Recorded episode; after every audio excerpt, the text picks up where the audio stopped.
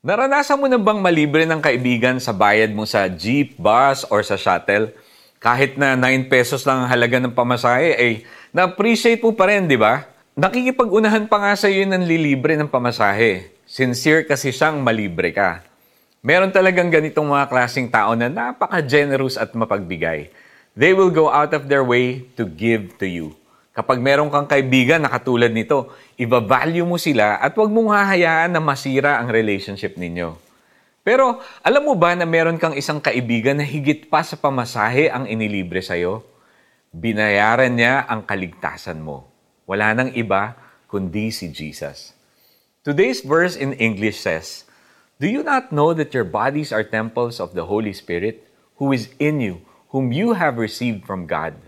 You are not your own. You were bought at a price. Therefore, honor God with your bodies. Binayaran na ni Jesus ang ating kaligtasan sa pamamagitan ng buhay niya when He died on the cross. Siya ay isang tunay na kaibigan.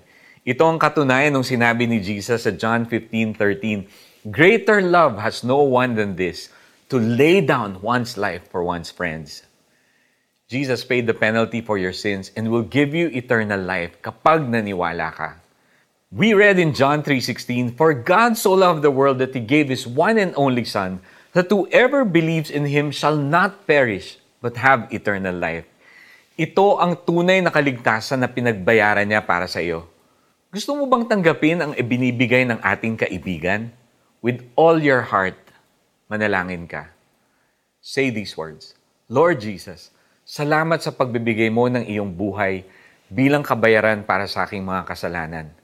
Tinatanggap kita bilang aking Diyos at tagapagligtas.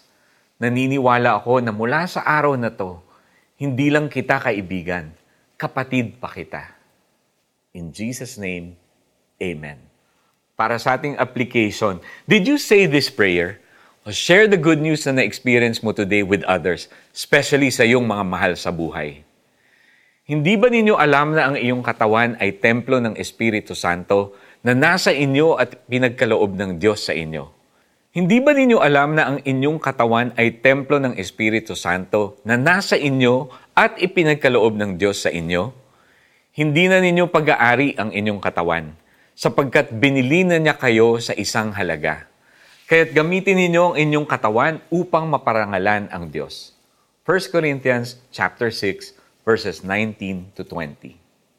This is Iko Gonzalez, and if you receive Jesus in your heart today, know that that's the best decision you made in your life. And I am celebrating with you. God bless you.